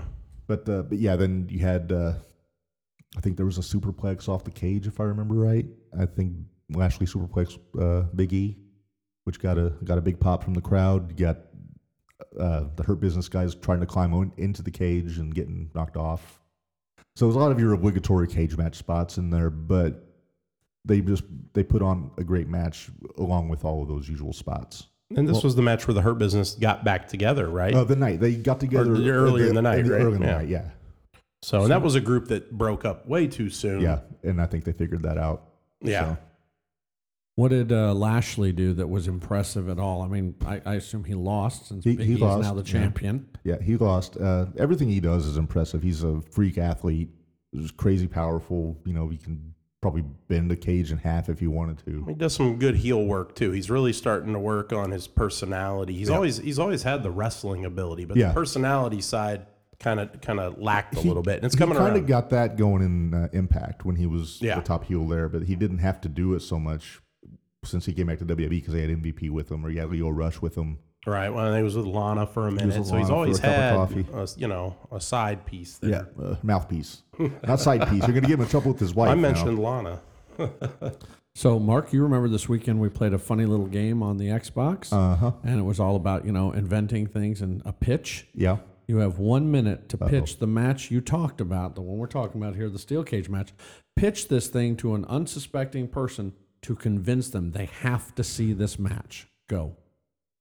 Okay, so you got a guy that it Big E, who was your champion that a lot of people would say stole the title from Lashley, took advantage of him. So Lashley wants his payback, but he's going about it the wrong way. And then he's getting his buddies to jump Big E, so they're going to move on to a cage. So no outside interference. They're going to settle it like men. They're going to do, there's no rules in a cage match pinfall submission escape, and there's gonna two big burly beefcake guys just beating the hell out of each other for probably a good twenty minutes. So two men in a cage, protected against all outside forces until one man is standing. Pretty much. Nice. And nice. I, I apologize for using the term beefcake. It just uh, just popped out of my mouth. we're, we're all welcoming Mark back from his trip to the 1930s. Narge, if you had to sell that that promo, let's say you're just selling it as a promotional, say this is a match you got to see because I believe you probably didn't have an opportunity to watch it if I remember correctly. I did. I didn't get to watch all of it. I've, I saw the highlights. Right. So for me, I mean, you take two legendary WWE big men, and again, like Mark said, you've put them inside four walls of steel, and winner take all. I mean, that's really it. Two, two of the bigger names that they've ever seen in WWE. Four sides of steel. I mean, it doesn't get any better than that. Once it goes into the cage, that you you know they mean business. So Right. And, what I like is that the match ended by pinfall. It wasn't one where no the somebody escape escaped. or yeah. Because WWE E is the only company that really does the escape rule in cage Yeah. matches. Everybody else going back to like the NWA or AWA, it was always pinfall or submission. Cage Never- was just there to keep you in. Yep, but never death. never death. No, not yet. I mean, I think I think to be quite honest, that's you know, as you watch all these weird movies about the future, that's kind of where we're looking. Right. I'm I'm hoping we're not alive to see the day where death matches actually occur. But No. um, all right, guys, let's crank on a little bit of history. Oh, we're gonna do some birthdays first tonight. We're gonna do our birthdays first. here. Birthdays first. All right, go for it. All right, so we got a few. Uh, let's see, we got a couple posthumous. Uh, we got Chief J Strongbow from like his birthday would have been this past Monday, and Bruno Sammartino will have his birthday tomorrow. Longest reigning Longest reigning, eight years as world champion. champ. Then uh, Let's see, we got John Morrison had a birthday on Sunday. Johnny Drip Drip. Johnny Drip Drip, America's Moist Wanted, which Stacy always cringes at, my wife. You ever notice a lot of women don't like the word moist? Uh, No, that's true. we should just say it a lot just for the female listeners. Everybody Yeah. together on three. One, two, three. Moist. Uh, let's see. Linda McMahon, the wife of Vince McMahon, former CEO of the WWE, is, I don't know her age. And again, I'm a gentleman, so I wouldn't say it anyway. She's 29 and holding. That's right. Barry Darso, uh, Demolition Smash, Crusher Khrushchev, Repo Man, Hole in the man, one. Of, the man of a million gimmicks. had a Blacktop Bully. birthday. The We- we Blacktop keep Bully. going. On, uh, also on the 6th. So You've met him. I had met him. He was at one of the cons, him and uh, Demo, with, uh, s- with Axe. This is the third con. yeah. Uh, let's see. That's a This is the Comic Con. Yeah. the The Miz has a birthday on the eighth this week on Friday. He's on Dancing with the Stars He's on right Dancing now. with the He's Stars. he's still the, on. He's well, he's the reality TV guy, right? Right, He's right. been doing a lot of From what I reality understand, stuff. he's one of the favorites on this. He From what I've heard, he's doing well. Yeah. Well, he's, he's- so he's got the athleticism part down, right? So he's got he's full of energy. He's got the breathing patterns. So if he can do the dancing moves and follow whoever's trainer slash partner is, Yeah. I, I could actually believe that a guy from from what the I've WWE saw is be E great. episode episode one, they they laid him out as the favorite. I Yeah. mean, the stuff he was doing just it was incredible. I mean, really, I don't watch a whole lot, but I watched his highlight video, and the way he was able to move and twist and do the things he was Right. doing, very impressive. Here's a here's a brown M and m because we didn't actually have one today, a real one. So here's one because you brought dancing Dancing with the Stars up. Anybody listening, post on this podcast when it comes up. Who would you like to see from the WWE, male or female, get onto the cast of Dancing with the Stars or some other reality show, which is a fish out of water type scene? So I don't want to hear about you want them to go on Stone Cold scene or to go on you know American Gladiators type crap. Put them in a place where they don't belong, and The Bachelor and The Bachelorette and all that stuff they don't count. Let's not do that. So you're talking like a mass singer kind of. Yeah, put 'em Survi- on- put 'em on Survivor, Masked Big Singer. Brother, yeah. Uh, eh, Survivor, Big Morrison was Brother, on we- Survivor yeah, once. They could do that. It was? John Morrison Oh, was that's on right. Survivor. Now he wasn't in WWE at the time, No, though, right? It was, it was the Impact or I think he was. Yeah, Impact. okay. Okay, so the other birthday I got here is another posthumous one. The great Eddie Guerrero. His birthday will fall on Saturday, and that would I believe makes him 54 if our uh, conversation a couple weeks ago is accurate. Yep. But again, one of my very favorite guys. Gone too young. gone way too young. Yep. So yeah, so that's gonna that's our birthday list this Oh no, week. no, you missed one. Did I miss one? You missed Yeah, Stevie they're, they're, Richards. they're, it they're taking looks like. over, baby. Dancing Stevie Richards from the Blue World Order had a birthday on the my eyes are failing me. The ninth coming up. So on Saturday it'll be his birthday. So happy birthday to all of these guys and uh, Mrs. McMahon also. I got to hang with Stevie's uh, longtime tag partner, friend, Mike Bucci, uh, Supernova. Hollywood Nova, Supernova, Simon Dean, uh, last weekend in Kentucky. Great guy. We got to talk the business a little bit. He told me some of his favorite guys. Uh, so very cool. But yeah, happy birthday to Stevie Richards. We met him a few years ago. That guy's in great shape yeah, still. yeah. Uh, He might be a DDP yoga guy. So we got a few things on Mark's there. rushing us on here. We got 15 minutes, Mark. We're good, brother. We're good time. Let's go. Uh, let's skip backwards now because we uh, changed the segment up a little bit, and you guys will have to uh, bear with us. We were trying to figure out the best flow for this whole thing, and well, getting fifth there. episode, we're still getting there. Yeah. So, uh, how about some JTR history? Let's hear All right. about what happened So- in the past. so this is kind of a somber edition of JTR history because there's not a lot of happy news in this one. But uh, on uh, let's see, October fourth, nineteen seventy-five, a twin-engine Cessna heading to Legion Stadium in Wilmington, North Carolina, from Charlotte, had a crash out as they were approaching Wilmington Airport. This is notable because it's the plane crash involving Ric Flair when he broke his back also had David Crockett, Bob Bruggers, Tim Woods, and Johnny Valentine. Valentine wound up paralyzed and had to end his career from that plane crash, Narge. Yeah, that's what I'd heard. I know they told Flair that he'd never wrestle again, and you know, here we Yeah. are. Uh, October 5th, 2000, Vince Russo and Ed Ferrara signed with WCW. And a great career move, Yeah, we can we can forget about that. That one's pretty forgettable. especially Ed Ferrara. He's kind of a waste of space. But, Yeah. uh, I hated what he did with Oklahoma when he was making fun of JR for no reason. absolutely terrible. Ruined J- uh, Jr's relationship with Doctor Death Steve Williams. Yep. Yep. So also on the fifth, another uh, sad day. It was uh, Bad Blood 1997 in your house. which is notable for being the first Hell in a Cell match, Undertaker and Shawn Michaels. But probably more importantly, Brian Pillman was found dead in his hotel room in Bloomington, Minnesota that day at the age of 35 from a, uh, I think it was a genetic heart uh, issue. Yeah, I think so. I know, you know, there was a lot of rumors around it, but he was supposed to work Dude Love that night, right? Gold dust. Was it Gold Dust? Yeah, okay, he I thought it was feuding Dude Goldust. Love. Yeah, and I think though they were supposed to have Terry turn on Gold Dust and go with Pillman. That's right. They were doing the angle where the Yeah, the servant or whatever yeah, he it had was. Marlena for 30 days or something like that. But running down the other part of this, I'm just going to run the rest of the bad blood card because it's it's actually not bad. Uh, three on two handicap, Legion of Doom against the Nation, which was D'Lo, Kama, and The Rock. Uh, tag team match. Uh, you look like this, Marco. The uh, minis, the the little guys, Max Mini and Nova, not the same Nova, against Mosaic and Tarantula from Mexico and I forget who won. It doesn't say who won on these. I could have done without the mini matches back in the Attitude Era. yeah, to it be was fun honest. when they'd run around Sunny and she'd. That was get about all- it. I like Mini Vader. Mini Vader, yeah. Uh, let's see. World Tag Team title match. The Headbangers lost their titles to the Godwins with Uncle Cletus. It was Huh? after Hillbilly Jim was gone. Was that Cletus? Uh, was that Dutch Mantel or no? It was somebody different, Mm, different, right? different guy. Okay. Uh, let's see. After that, we have the Intercontinental Tournament uh, finals after Austin had to vacate because of his broken neck.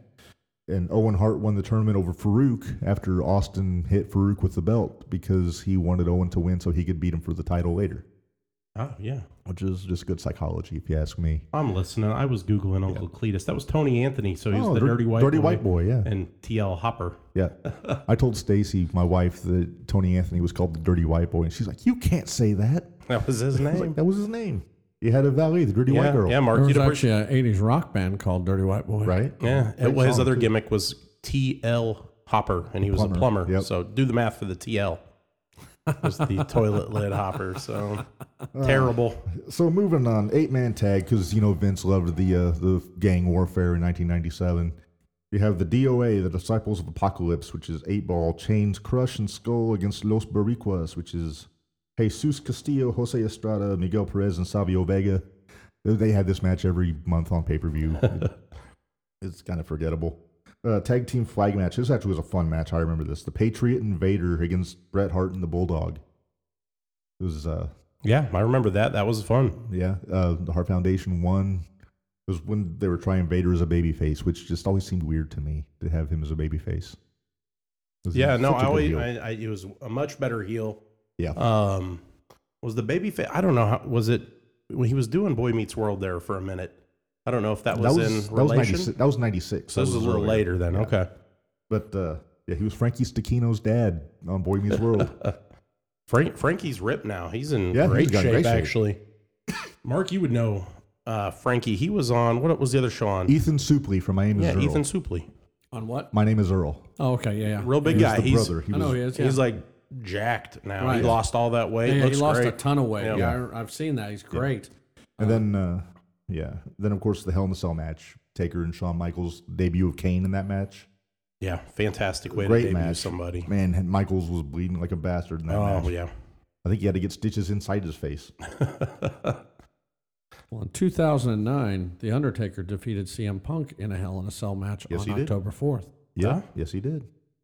That was a good feud, Punk and Taker back then. Punk and Also- Taker could could have main evented Mania. Should Yeah. have. Back in 1993, Marcus Alexander Bagwell and Two Cold Scorpio defeated the Nasty Boys to win the WCW Ah, World you- Tag Team title. Uh, You saw Too Cool Scorpio on that GCW show. He wrestled uh, Effie. Effie. yes.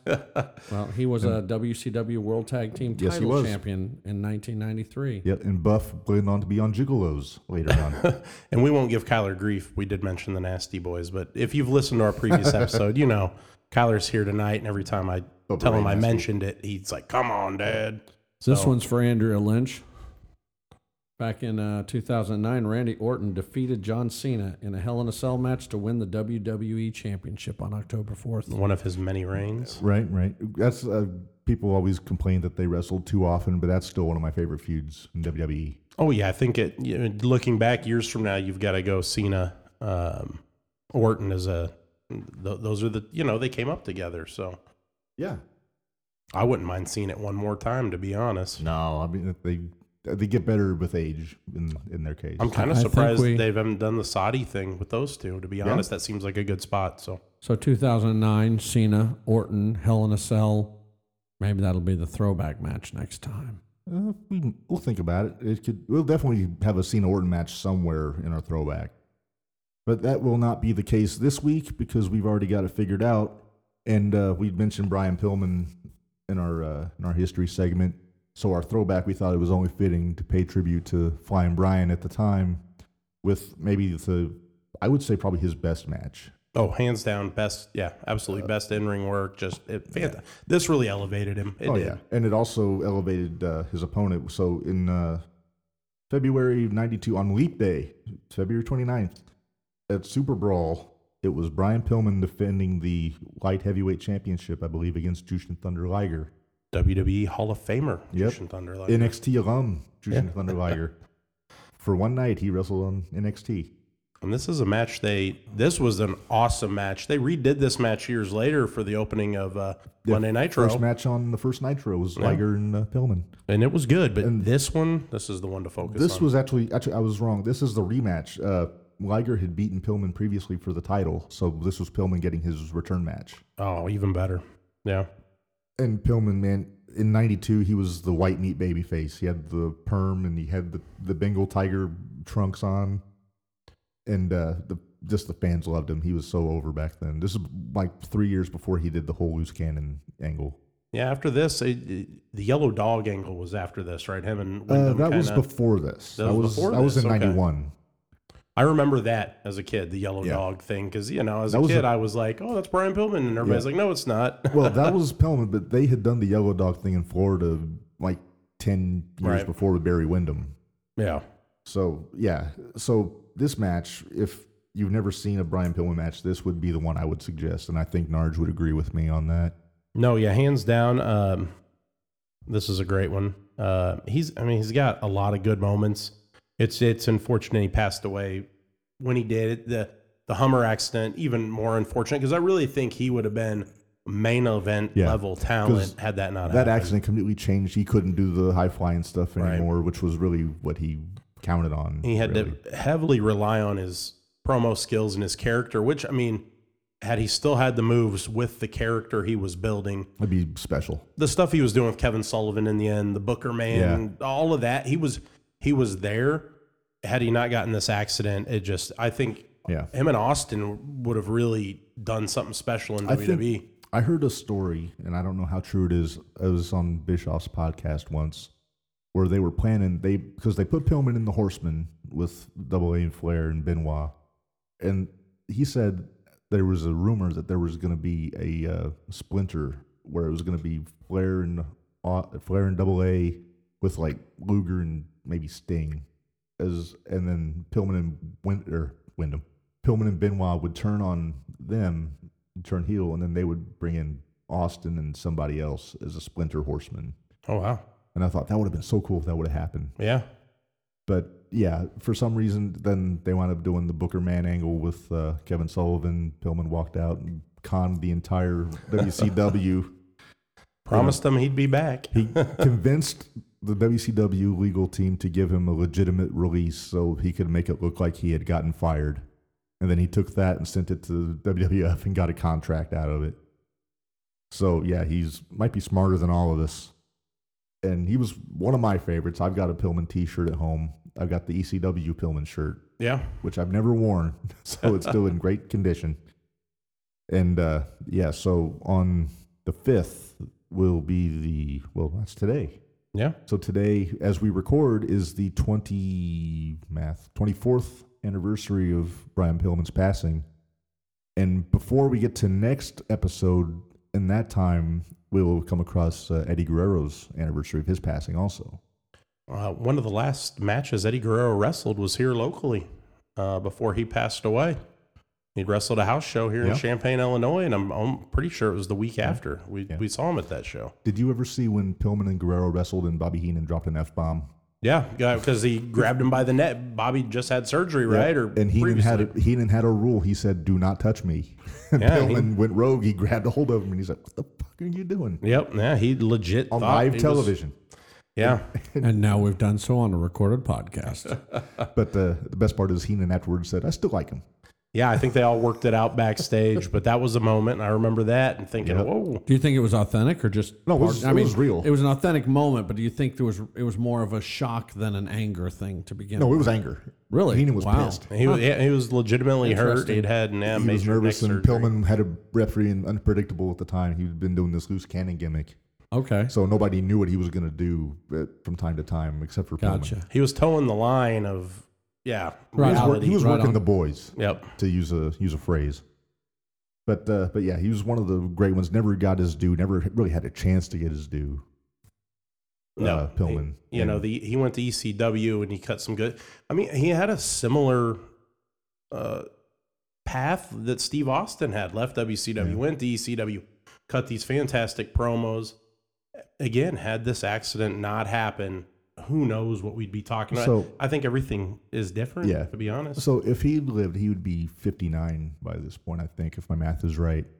What would he be doing right now if he was still alive? Would he be working with his with his son? Would his son have even gotten in the business? And, that, and who hard telling because I know you know there was talk there on the dark How, side how of old the was ring. he? that- he Died? 35. He'd be Not- 59 now. And he died in 97. He was 35. So he'd be 59 now. Yeah. And I'm 53 now, and I'm going to tell you what he'd be doing walking slower, waking up with a lot of pain. And I don't wrestle, never have. So I can guarantee if I'm waking up in any pain, he'd be waking up in more. That's what he'd be so doing. like now.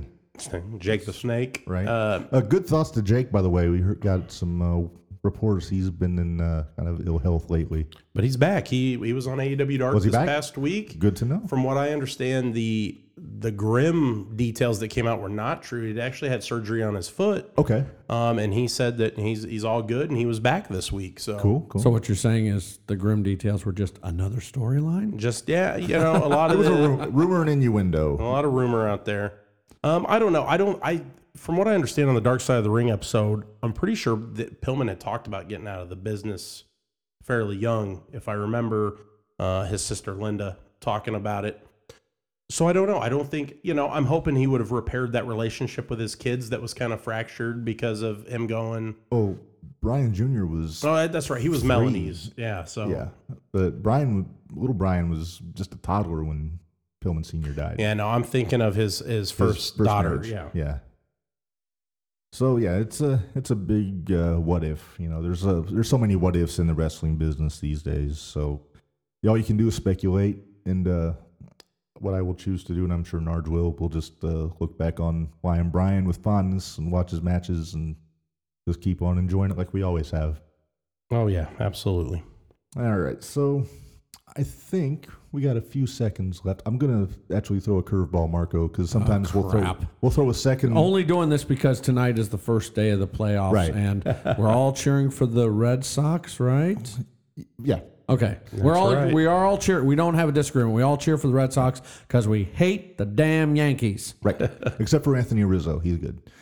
But uh, He's on the wrong team. a couple episodes ago, we had a Brown M&M where uh, we asked what people would want to ask Vince McMahon if they had one question, and we got a uh, we got an answer for that from my brother actually, John, who does not have social media, but he is a loyal listener to the show, and he asked, and his his wording is so succinct. He said, "So the Montreal screw job is a work, right?" so That's the that's the rumor. Uh, that's right? the rumor. If you listen to Cornette, it wasn't, but if you listen to Michaels, I think he says it was. Yeah. So by a work mark, it means that it was it was story that you know that this was all planned and what the Montreal screw job was. It was a title match, uh, Bret Hart and Shawn Michaels, and Bret was on his way out of the WWF to WCW, and he was the world champion at the time. So this, the uh, plan, plan finger quotes, was for the match to go to a, like a double DQ schmaz, and then Bret would come out the next night and hand over the title and walk away. But the uh, the legend goes that nobody trusted him. and Actually, nobody trusted Bischoff more than that because they had a previous epi- incident where their ladies champion brought their title to WCW and threw it in the trash can. So they were afraid that was going to happen with Brett. So they ginned up this finish where when Sean put Brett's finish on, which is a sharpshooter, it's a leg lock. The referee called for the bell before there was any sort of submission, and then the referee hightailed it out of the ring, and everything just went to shit. Brett, Oh, Brett yelled at spit on Bruce, Vince spit on McMahon. Bruce, threw the monitors off the commentary. Just had, he did not take it well. No, it did not go over well. Years later, people look back and think it was all planned out, and this was a ploy to Publicity send stunt. Brent to WCW, and eventually he would come back. Um, you know, go there and do his thing, which he was very underutilized in Right. WCW. It- very mishandled. And he never really got a chance to come back because he got that kick in the head from Goldberg Yeah, that effectively ended his career. yeah, had a concussion and then And a the stroke. after that, and yeah. So, So it's uh, that's a, one of the age-old questions in wrestling: was the Montreal Screwjob a work? So, So, what do you think? I, I, I'm inclined to say it was. Okay, and what do you think? I don't think so. I, I really It was think genuine. I think Vince is protective of his property, and Uh-huh. I think he legitimately thought something was going to happen, and you know that's Makes that's sense, that's where makes I'm at sense. on that. So So I what- almost, I almost think it was a work, but Brett didn't know that. uh, how's that work? I don't know. So he was the only guy not in on the job, is what it is, right? Right. Everybody else, Which is was what doing I'm their saying. thing, yeah, I think you know. but there are other stories that Taker didn't know either. Taker was a gorilla. well, I've heard yeah, where Vince or, Or Bruce. Undertaker put Vince in a room, or Bruce, or Uh, Bruce and Vin, Bruce and Taker were at Gorilla, which is the table in, at the entranceway where people come in and out. And he had been sitting there watching the whole show because he wasn't on TV at the time. So then, right before the main event, Bruce said to Taker, "Why don't you go into another room because there- the camera's going to be in here." So they didn't want to show him on. Right, Like- right. So he left, and then they did this. So Taker thought that Vince and Bruce Pritchard had got him out of there to protect themselves from uh, getting their ass kicked because Taker was kind of the captain of the locker room, and he was very defensive of the boys, and he didn't want to see anybody getting screwed over. That makes sense. Makes sense. And after the show, he cornered Vince and said, just basically wanted to know what the hell was going on because he didn't want to look stupid because you know he didn't he. I guess he had kept the locker room from like revolting over it. All right. This is just the story I've heard, like 850th hand. In anybody story, listening you know. to this has probably heard the story one of eight different ways. Oh, yeah. Tell us the version you heard. Dark Side of the Ring has an episode, and, Yeah. but and that's something we can revisit later on. I know we're getting here close to the end. I do want to go back real quick because this is going to debut on Thursday, right? So this weekend, if you're looking for anything to watch, we wouldn't be proper fanboys if we didn't discuss Game Changer Wrestling's uh, big GCW. Yes, their big uh, fight club show this Saturday in Atlantic City. The main event: John Moxley against Nick Gage. This has been building for years. Um, it should be a violent affair. Not only that, we're gonna uh, Matt Cardona's putting his career on the line against Effie, like we Yep. talked about. Yep. Uh, special appearance by Hall of Famer Mick Foley. That's so big. Mick Mankind. dude's a Foley, legend. He is showing Yes. up. Even I know who he is. Um, Leo Rush is on the card. Atticus Kogar against Jordan Oliver, That'll two of be a my hell of a personal match. favorites. I Man, that'll love be a those great guys. match. Second Gear Crew, Mance Warner, our favorite indie guy. Uh, AJ Gray, Matthew Justice against their partner from the War Game show, Alex Cologne, G Raver, and Akira. It's kind of weird that Colonians teaming up with G Raver after the match they had in L.A. Yeah, so it's it's it's an odd thing, you know. And who's the GCW third, does who was that. the third guy on that team? His name's Akira, and I don't know much I'm about not him. familiar with him. Alex Zane, who uh, again was just on E WWE 205 Live, is uh, wrestling Ninja Mac, Nice. and then everybody's favorite bad boy Joey Janela and Marco Stunt against the Dirty Daddy, Chris Dickinson, and Starboy Charlie. So Okay. the, the show is stacked. I Yeah. mean, it is uh, Saturday night. This is probably what I'll be doing. I don't, I don't think I have Saturday. This is plans, GCW? So, yeah, GCW. This is another one of those things we could pay per view somewhere. it, Yeah, it's on, on Fight. fight. Fight TV. Fight what TV. time? Atlantic City. Atlantic It'll- City, so it'll be it'll be here normal early. time. It'll be Won't normal be- time. won't be in the middle of Saturday. the night. How It says 8 p.m. there, so it would probably Seven. be 7 here. Yeah. about we uh y'all listen to the episode, you comment when you listen to the episode and you let us know would you like us to first of all watch the entire match, the whole production, the whole show, excuse me, and maybe maybe do some kind of uh commentary during the show and put it together for you guys. Well, yeah. Like I said, I think I'm free Saturday. Are you gigging? Uh, no, I, last I checked, I'm not gigging. I have to check with my wife on that, but I'm pretty sure I'm free Saturday. I got uh, Got something going Sunday. Shout out to Dwayne Carter. That's whose birthday. Oh, Dwayne! Dwayne, This big Friday fan of night- the show. Folks, this Friday night, if you're not doing anything else, and of course you're going to hear about this Thursday, sorry for the late notice, but this Friday night, 7 p.m., One Tees in Champaign, Illinois, giant birthday party for one of our favorite listeners, Dwayne Carter. I believe it's his 50th birthday. This is it. He's And over I the mean, hill. This is this is ah, shut the fuck up. He's almost caught up to you. And I'll tell you what, as soon as I'm in the ground, he'll catch up three years later. Uh, but but uh, if y'all are there, y'all go out, get a drink, my boy. Um, but Saturday night, we should discuss. Maybe we'll do this. We have uh, also going to have an in studio guest at our next show. Yeah. Uh, it's a surprise guest. I would love to announce it now, but I can't. But mum, uh, mum is the word. I can tell you now that it is not a wrestler. It's a wrestling fan, but he's somebody very near and dear to all of us. And uh, he's going to be guess. coming in for a one time only. uh, he has more Steven Smith in him than I think even Steven Smith has in him. So you're gonna be uh, Skip Bayless nerd. That might be. That's possible. That's okay. We can both defend the Cowboys of this schmuck. Uh, but uh, so the format next time around may be a little more divergent, only because we're going to have to play to the strengths of our guest. Yeah. But we don't know what they are yet. We have to ask him. yep, there will be a pre-interview. A pre-interview, yeah. Lots of shots. Are you going to be okay with this? So yeah, that's gonna happen here in two weeks. We'll have a guest. We'll talk about uh, any number of things. AEW, I'm sure, is gonna have big news coming up. More probably sur- probably have surprises from this week's show. to Yeah, talk whoever about. that Joker is, I think we'll talk about that for sure. So, We'll come up with the cool throwback, another, uh, you know, or what to watch. hey, Halloween's coming up. and One of my Halloween. favorite pay per views. Yes, Uh, maybe we'll do the Chamber of Horrors from 1991. I love that match. Me but too. it's ridiculous, but it's so good. It's awesome. And now I've got a couple of questions for the audience. All right. Number one, we've been discussing the idea of doing a live audience included session. Uh, we're not quite to the point where we can do a full live stream and do a show and have it go out at the same time, but we've been discussing the idea of doing a show in a room where we can have an audience and we can have a mic and we can have the audience participate. We'd like to know if people would be interested in that, and if so, you know, just tell us why and what you'd like us to deal with in that case. And it will be in Champaign, Illinois. It will. It would be in Champaign, we, do Illinois. not, just- we do not travel. unless unless you're flying us somewhere, we Right. don't travel. But uh, in Champaign, Illinois, a live, you know, a one-off just to see and get everybody involved.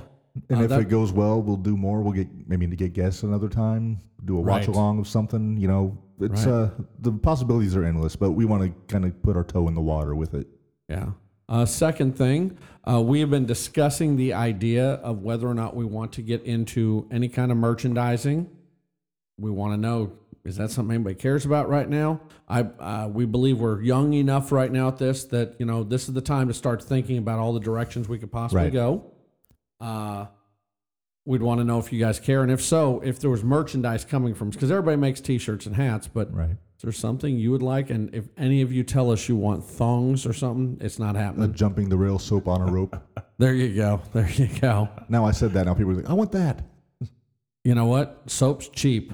That's true. We just find a guy with an engraver, like a, a make bot, and just A soap engrave our sculptor. logo in it. A soap sculptor. hey, dude, we need 100 JTR soaps. uh, but, uh, and then the next thing I wanted to ask, because I, as you guys all know, I'm not a real wrestling guy, but I know about the wrestling people and all that. I'm a movie guy. And I'd like to hear from everybody there about what your favorite movie is that has a wrestler as a major or minor co star. So I don't want one where, you know, so and so wrestler was in the background in a scene. I want them to have lines, I want them to matter to the movie. I want you to tell us what movies or TV shows have had wrestling, professional wrestling stars in them that you really dig and why. I think that'd be a cool thing. And I think that might be a cool subject for us to discuss one time that is off the That's fun. wrestling I like it. circuit, but it's it's on to more of a popular like uh, what do they call that popcon or Pop culture. pop culture? Yeah, no. to be a pop culture reference. That's thing. a fun segment. It would break things up, and you've already got me thinking. I've got a movie I've in got a mind. few, yeah. I- Narj, Narj you- is you trying to took- figure out which wrestler might have been handling the grip job on Ghostbusters. I well, promise you. you, you took Roadhouse away from me. Terry Funk's in that, and he's a minor part. And over the top, us we're Stallone fans. Paradise Alley. You know, so Terry Funk, he shout out as Well, if the we're doing ultimate bacon, if we're sidekick, doing so- bacon verse, I mean, we got Stallone was in Over the Top, and Stallone was in Rocky, and of course, Thunderlips was in Rocky. that's true. The Yeah, ultimate the male. ultimate male versus the ultimate meatball. We in the appreciate flesh, baby. we really appreciate you guys listening, Yes. and we're trying to grow this. So if you're hearing things you don't like, tell us. If you're hearing things you really like, tell us. More importantly, tell the rest of the world what you're hearing and what you think, and let's get more people involved in this because that would be awesome. Yep. Like us, subscribe, leave comments, you know, feedback, what you want to hear, what you want to see. You know, we put links up on our Facebook page and our Insta all the time of matches, interviews, whatever. If there's anybody you want to see, you let us know. We'll put it up there. Every Tuesday, the top ten. Every Tuesday, we do a top 10 now of various categories. Today was the greatest annual tournaments outside of the major, commo major promotions. Let's end the show. What was number one? Number one was the G1 Climax, New Japan Pro Wrestling. Not not a big surprise there, but we had like the Battle of Los Angeles, TPI, Best of the Best, all those kind of tournaments in North America. We we do a lot of unique top ten Tuesdays. I don't. They're not your cookie cutter top ten No. wrestlers things like that. Mark usually does a Narge great disa- job. usually Narge does disagree with me on my number Always, one. actually. But if there's a topic you guys want to hear us do a top ten on, same deal. Put us put it on Twitter, Facebook, uh, comment in the podcast, and we'll uh, probably make that happen. So And one last thing. yes, sir. the show's run about 90 minutes. Today's show looks like it's going to be about 100. Uh, number one, show length. Are you guys good with it? Is it too long, too short? Tell us what you think. Number two, frequency. Too frequent, not frequent enough. We really we want to mold this po- podcast to the listeners because I think all three of us are really really excited about making this work. Yeah, this is a lot of fun. man. And there have been, you know, I- we run into the every two week thing does work, doesn't work, we don't know. Tell us what you guys want so we can have a discussion amongst ourselves because we can do a lot of things, but we're not going to do things that people don't want us to. No, yeah. The most valuable voice in this whole thing is not the three of us. It is the listener's voice. is so, correct. yes, You know, we could sit here and talk every Tuesday, every other Tuesday, but if we're not getting the listens and we're not getting the feedback, we can't cater to you, and that's what we're here to do. yeah. And we would like to make a special invitation to Tony, Oh yeah, thanks. yeah. to Tony, Tony, Tony. Tony. We would love to talk to you. You've got an upstart badass business going on. You're competing directly with Vince. I know at least one guy in this room thinks you're doing a hella job and doing a better job than Vince right now. That's me. Now I do. Now I'm gonna say I do think Tony's doing a hell of a job. Oh, backpedaling. I'm not backpedaling. No, no. Oh, and on that, folks, I, I, now I do think he can do a better job, but for being two years in the business, he's doing a great job. He, he is he is and you know again Tony if you're listening we'll tag you let's let's tag him on all social media Tony we're here we're in Champaign Urbana We'll go to Papa Dell's. We'll do it live while we get a pizza. yeah pop we'll, we'll do whatever we'll, Dells. we'll hit up all the old haunts from when you were here and uh, we we Let's will make give, it happen. We will give you the star treatment. We'll give you a ride in Narge's. Uh, what kind of car you have? it's an, The uh, Narge it's a Mobile. 2016 Chevrolet Impala Oh, that's that's riding in style. I would offer to ride you my mini. Wind, Countryman. windows are tinted so you don't have to worry about Yeah. people hounding you we'll take you out Tony like you said Yeah, but don't the, Papa tags say Dells, Narge and on them? we'll go down to Cams for old times I'm sure Oh, that they'd love to just see you Don't on drink the campus. draft beer at Cam's. but, uh, but yeah, I'd offer to drive you my Mini Cooper, but that'd be very uh, cramped. so I guess it's a good time to wrap it up. So until next time, for Marco and for Narge, for Kyler in the other room watching baseball, this is Mark. We'll see you in two weeks. See you guys later.